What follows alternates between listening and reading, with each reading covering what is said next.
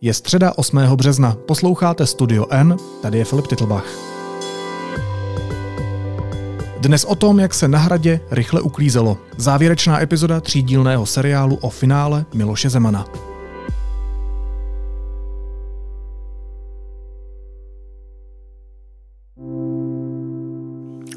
Milí přátelé, po 8. březnu odejdu do starobního důchodu, budu číst zajímavé knihy a tak trochu budu i vzpomínat. Svěšením prezidentské standardy a uzavřením brány gigantů na Pražském hradě se uzavře příběh prezidenta, který se obklopil lidmi s papalášskými maníry a nevalnou pověstí. Lidmi, kteří se stali bezpečnostním rizikem pro Českou republiku. Milí moji, je čas se rozloučit. Jak moc se muselo po jejich angažmá na hradě uklízet?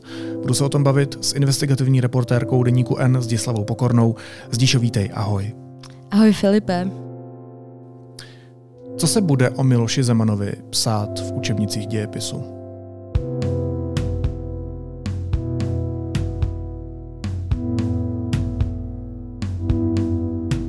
Bude se o něm psát jako o člověku, který tady za sebou zanechal dvě zásadní stopy. Ta první za mě je jeho proruská a pročínská politika. A ta druhá je, že se snažil udělat poloprezidentský systém v České republice, což se mu naštěstí snad nepovedlo. Jako prezident republiky jsem se v první řadě snažil hájit české národní zájmy.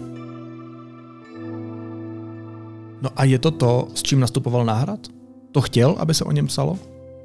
Myslím si, že už v dobách, kdy přišel na hrad, tak tam přišel jako člověk, kterému úplně nezáleželo na tom, co si o něm eh, někdo myslí, protože on už i když byl jako mladý kluk, tak eh, považoval řadu lidí nebo lidí kolem něj za hloupé a často se choval nadřazeně, arrogantně sebejistě, takže už tehdy mu nezáleželo na názorech ostatních, takže si myslím, že se to nezměnilo ani když přicházel na hrad v roce 2013, takže opravdu nedbal na to, co si o něm kdo bude myslet.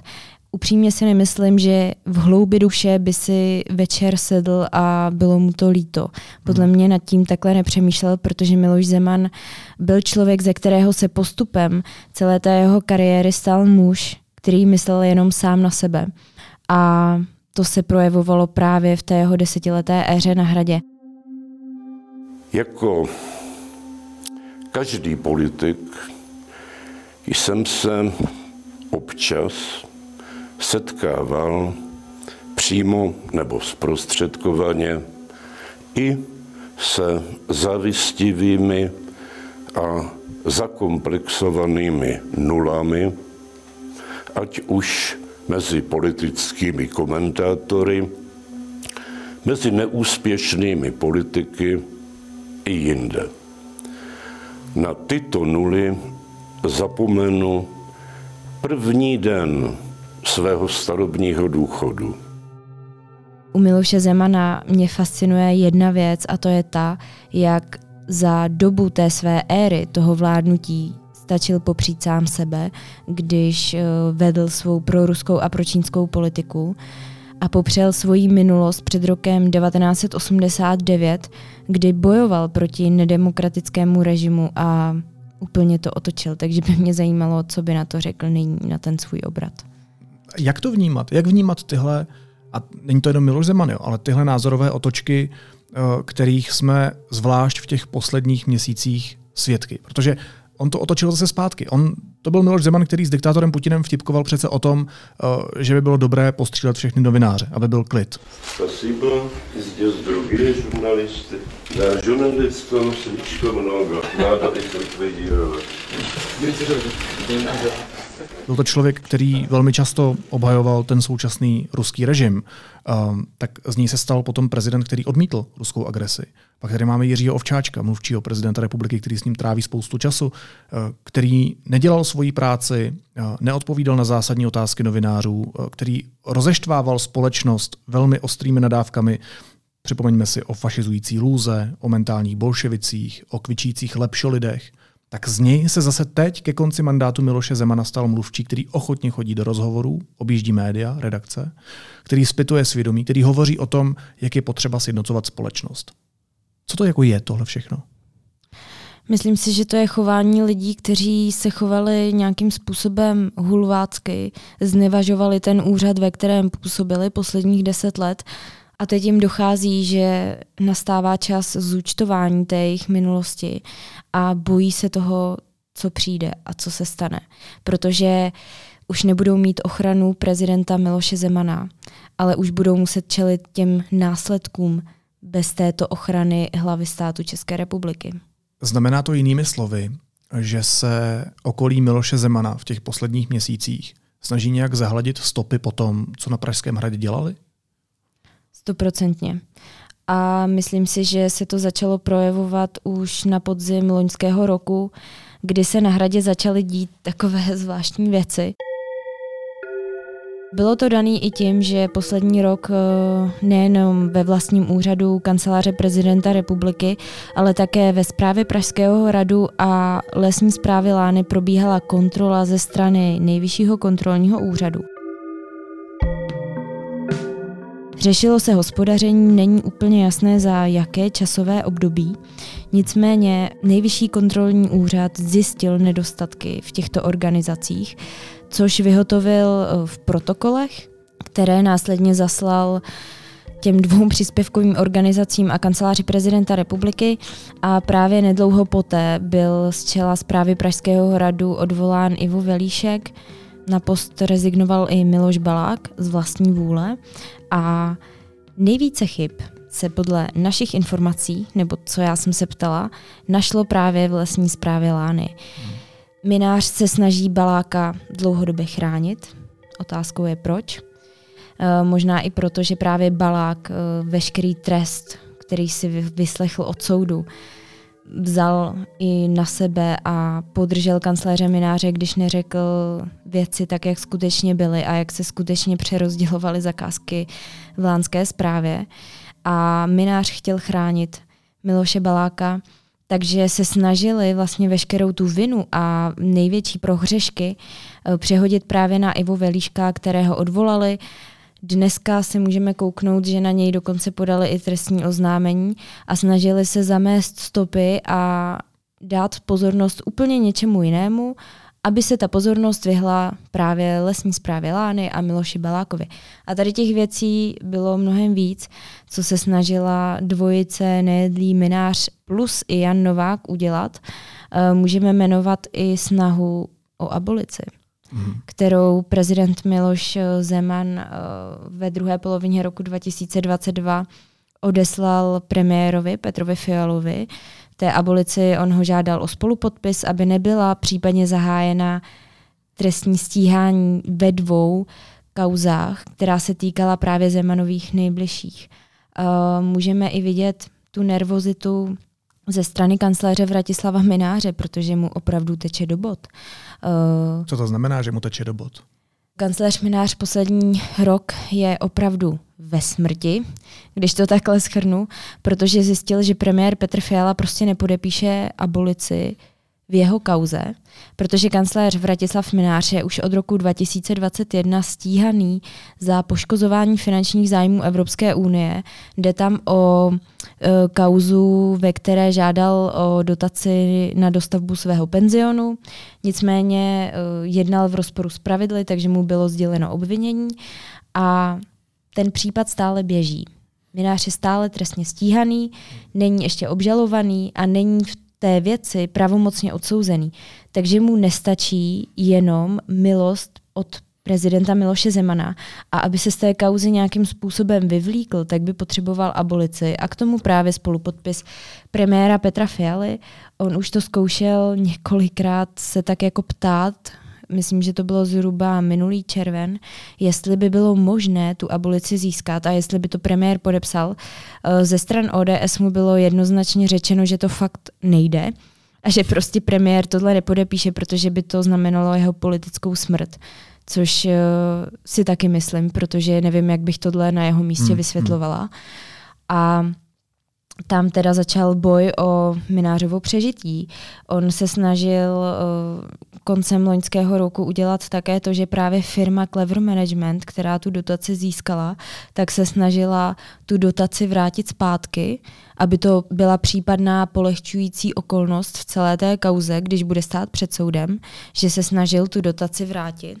Nicméně i tomu nevyšlo, protože uh, ta firma Clever Management si dala do podmínek, že tu dotaci státu vrátí, jenom když se stát nebo ministerstvo financí nepřihlásí v té trestní kauze ke škodě.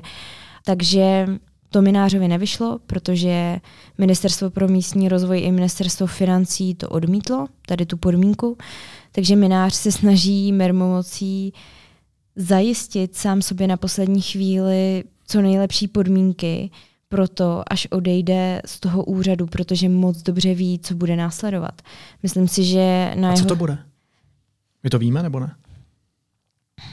My to chceme říct nebo ne? Takhle. My to asi nechceme říct. Dobře. Počkáme ale, si. Počkáme si, ale uh, myslím si, že se objeví celá řada věcí. Lidi začnou mluvit.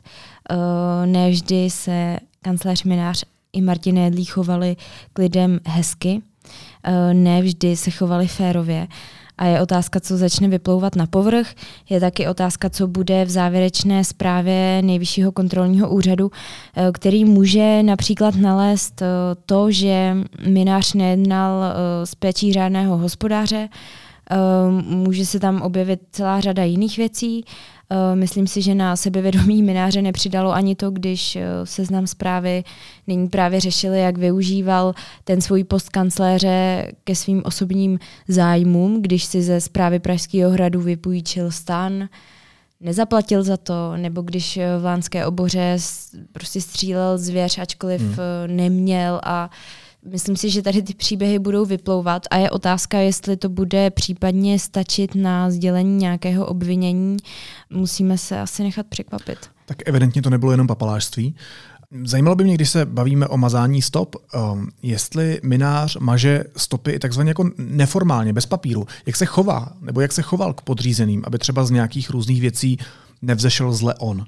My jsme mluvili s 13 podřízenými, kancléře Mináře, ale i Jana Nováka a ti nám eh, řekli, že to chování na hradě z jeho a z Novákovy strany vykazovalo znaky určitého bossingu a šikany.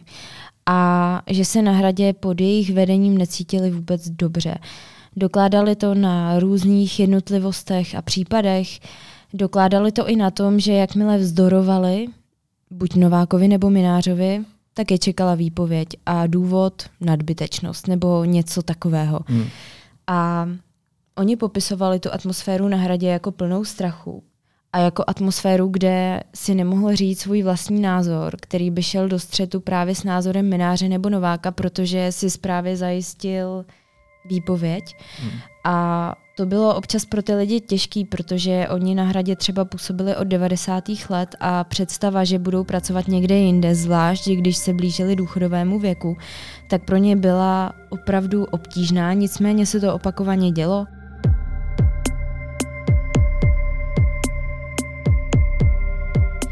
Eh, můžeme jmenovat různé odbory, které pod Janem Novákem prostě skončily strašným způsobem, rozmetaným personálně. Můžeme jmenovat například archivy Pražského hradu nebo kanceláře prezidenta republiky a jiné odbory, které procházely tou personální obměnou, protože lidé prostě nedokázali fungovat eh, nejenom pod Novákem, ale také pod Minářem. Tam je třeba zajímavý příběh jedné úřednice, která začala na hradě pracovat už v roce 2016, kdy tam byl už rok uh, jako jejím šéfem Jan Novák a ona s ním nevycházela úplně dobře. Ona popisovala, že nastoupila na hrad, Chtěla si tam trochu odpočinout, protože to byl jenom nějaký poloviční úvazek, ne za úplně dobré peníze a byla trochu zděšena, když za ní Novák údajně přišel a řekl jí, eh, že kdyby se dozvěděla cokoliv zajímavého, co by ho mohlo zajímat na své kolegy, kteří by se třeba zmínili nebo by měli nějaké narážky nebo mm-hmm. by ho pomlouvali, takže by byl velice vděčný, kdyby mu to řekla. Takže práskání. No, ona to tak chápala. Ona to chápala tak, že on po ní vlastně chtěl, aby mu donášela informace, což uh, na hradě prostě fungovala síť práskačů, hmm. když to takhle hodně zjednoduším. A právě tam je to období, kdy mezi sebou bojoval Novák a Minář. A Novák i Minář měli svoji síť práskačů. Začínalo to už u sekretářek a potom se to prohlubovalo skrze ty odbory, kdy na sebe všichni donášeli. Já si úplně nedovedu představit, že pracuju tady v tom prostředí, kde prostě uh, cokoliv řeknu, tak uh, na mě někdo donese někam a další den si přijdu vyslechnout výpověď. Hmm.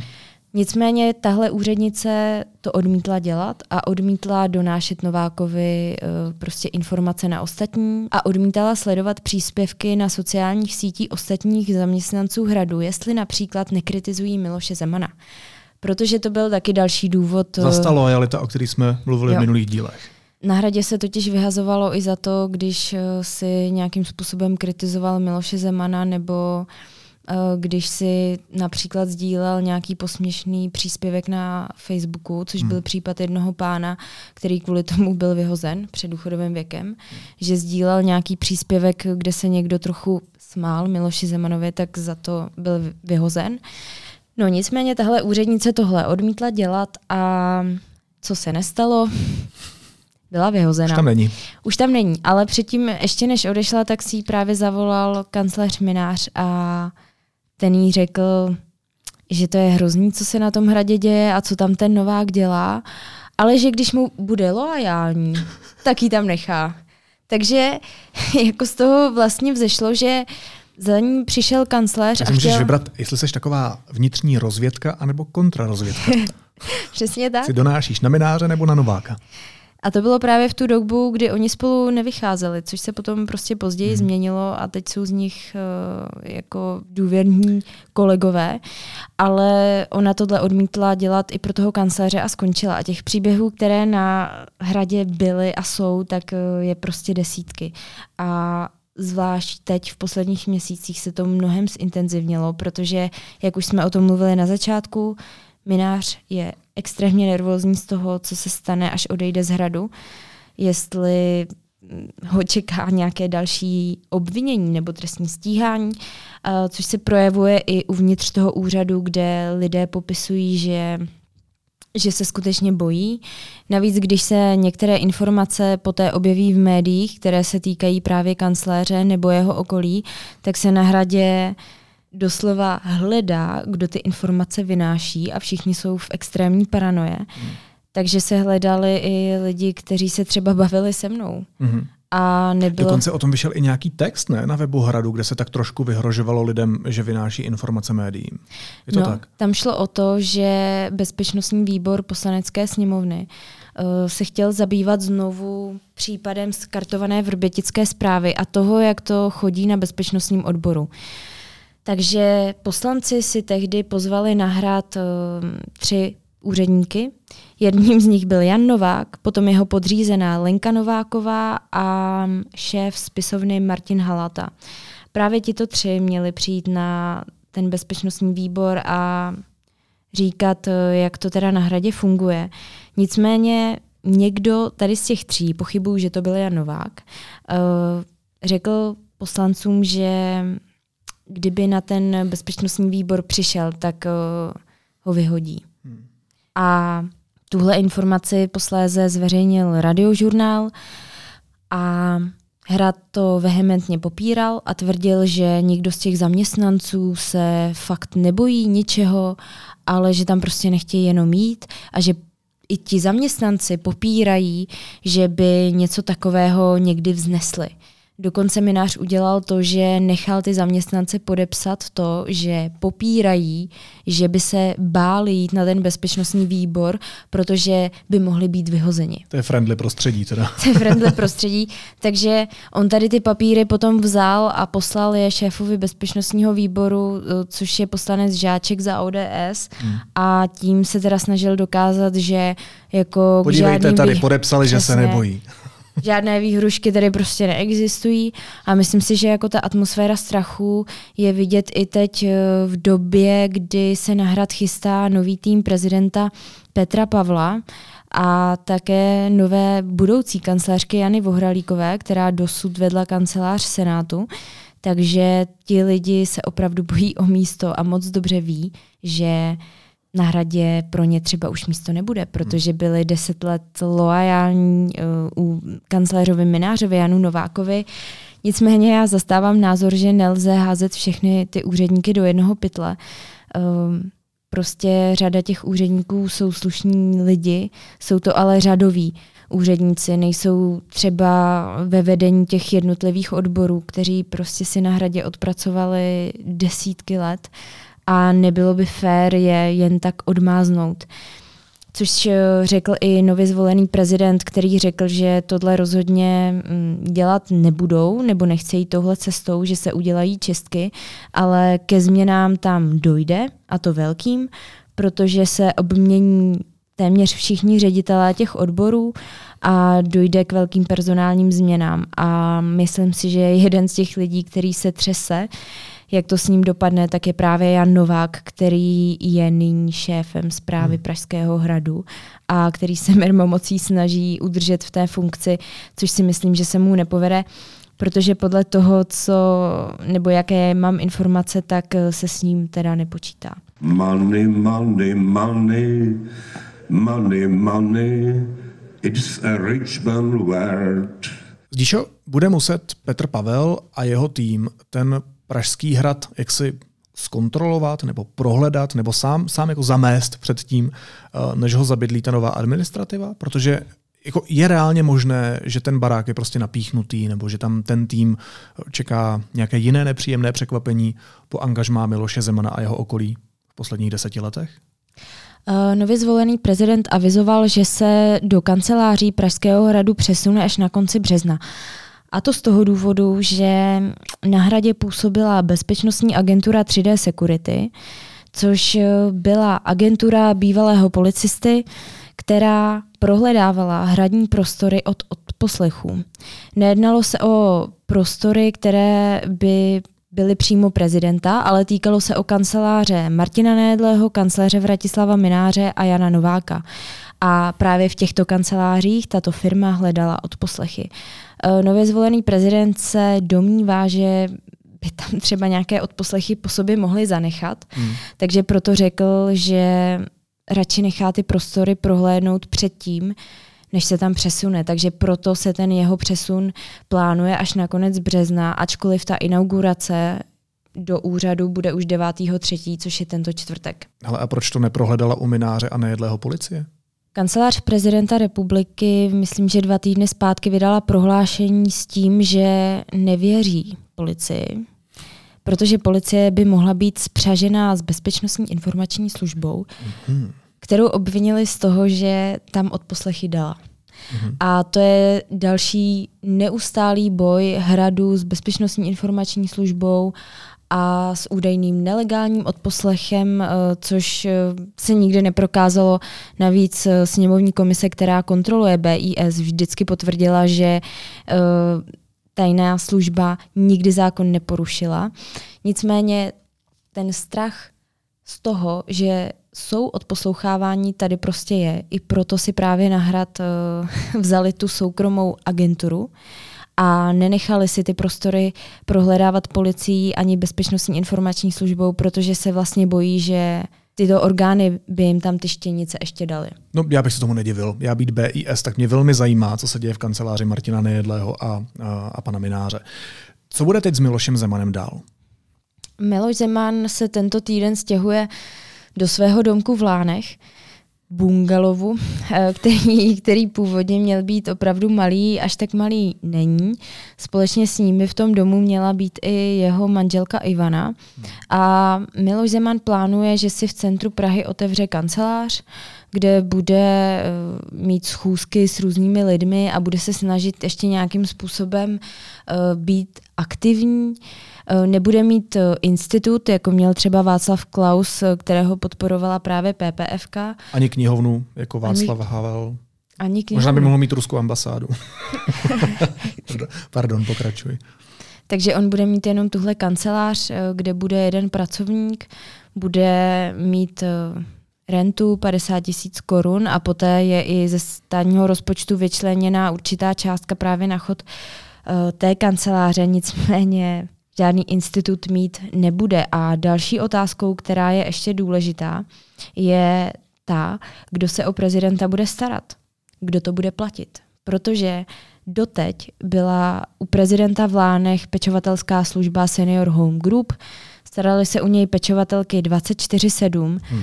což z části bylo hrazeno pojišťovnou, ale z části tam byly úkony, které pojišťovnou hrazené nejsou, takže hradila kancelář prezidenta republiky. A nebyly to malé peníze, byly to desítky tisíc měsíčně, takže já jsem zvědavá, kdo to teď bude platit. Když jsem se na to ptala, tak mi na to zatím nikdo nechtěl odpovědět. Jiří Ovčáček řekl, že to sám zatím neví, ale že to je v řešení, takže uvidíme. Ono je vůbec novinka, že Jiří Ovčáček odpovídá na něco. Ale tak na konci mandátu si řekl, že bude laskavý a bude mluvit s médií mm-hmm. po deseti letech. No, Poslední otázka z. Zítra nás čeká inaugurace Petra Pavla. Ty si jako reportérka odvedla spoustu práce na rozkrytí různých nekalostí na Pražském hradě. Snažila se dostat k informacím přes svoje zdroje, ale i tak, že si tam stála mnoho a mnoho hodin na jaře, v létě, v zimě a tak dál. Sledovala si, co se děje. Teď máš rozepsanou knížku uh, o finále Miloše Zemana, která bude taky výborná a moc se na ní těším. Víš, mě by zajímalo, jestli tvoje práce bude vypadat jinak teď s novým prezidentem, nebo jestli čekáš, že zase budeš muset stát na nádvoří, že zase budeš muset mít nějaké kontakty uvnitř hradu, že zase budeš psát knížku, která bude o nekalostech, problémech, pochybnostech, divných kontaktech a lidech, že zase spolu uh, budeme dělat ne jednu, ne dvě, ale tři epizody o finále Petra Pavla, protože se to prostě do jedné nevejde.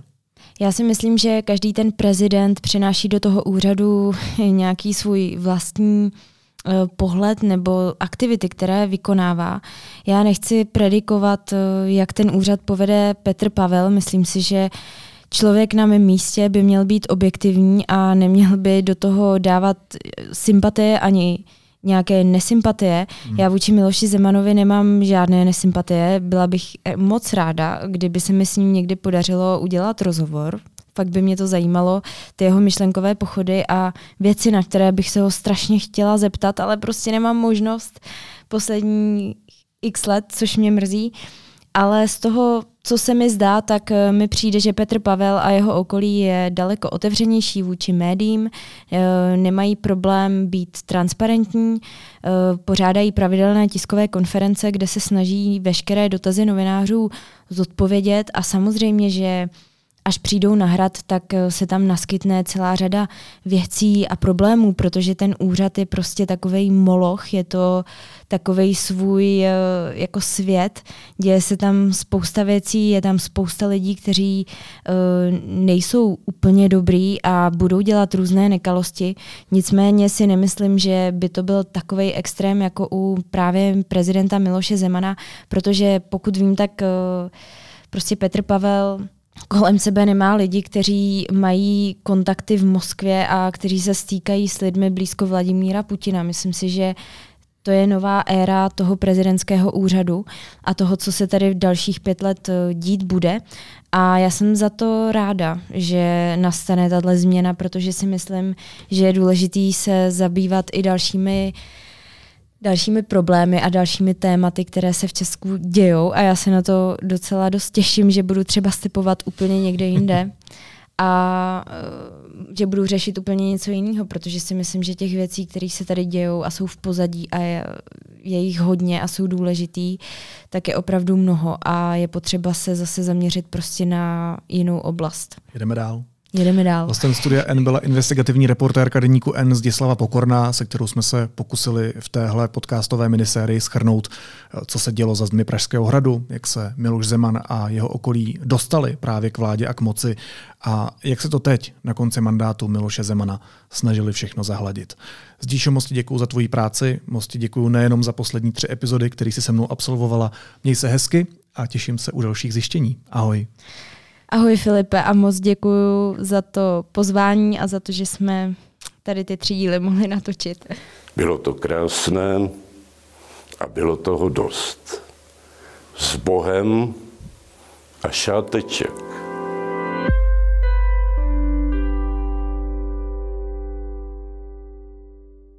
Ne, ne, ne, na jeden svět prostě nepůjdeš. Proč jako? Kdo ví, co bys tam viděla za film? No asi nějaký o lidských právech. No právě, z toho jsou akorát problémy. Cena bezpečí. Jeden svět. Festival dokumentárních filmů o lidských právech. 22. března až 2. dubna po celém Česku. Pořádá člověk v tísni. www.jedensvět.cz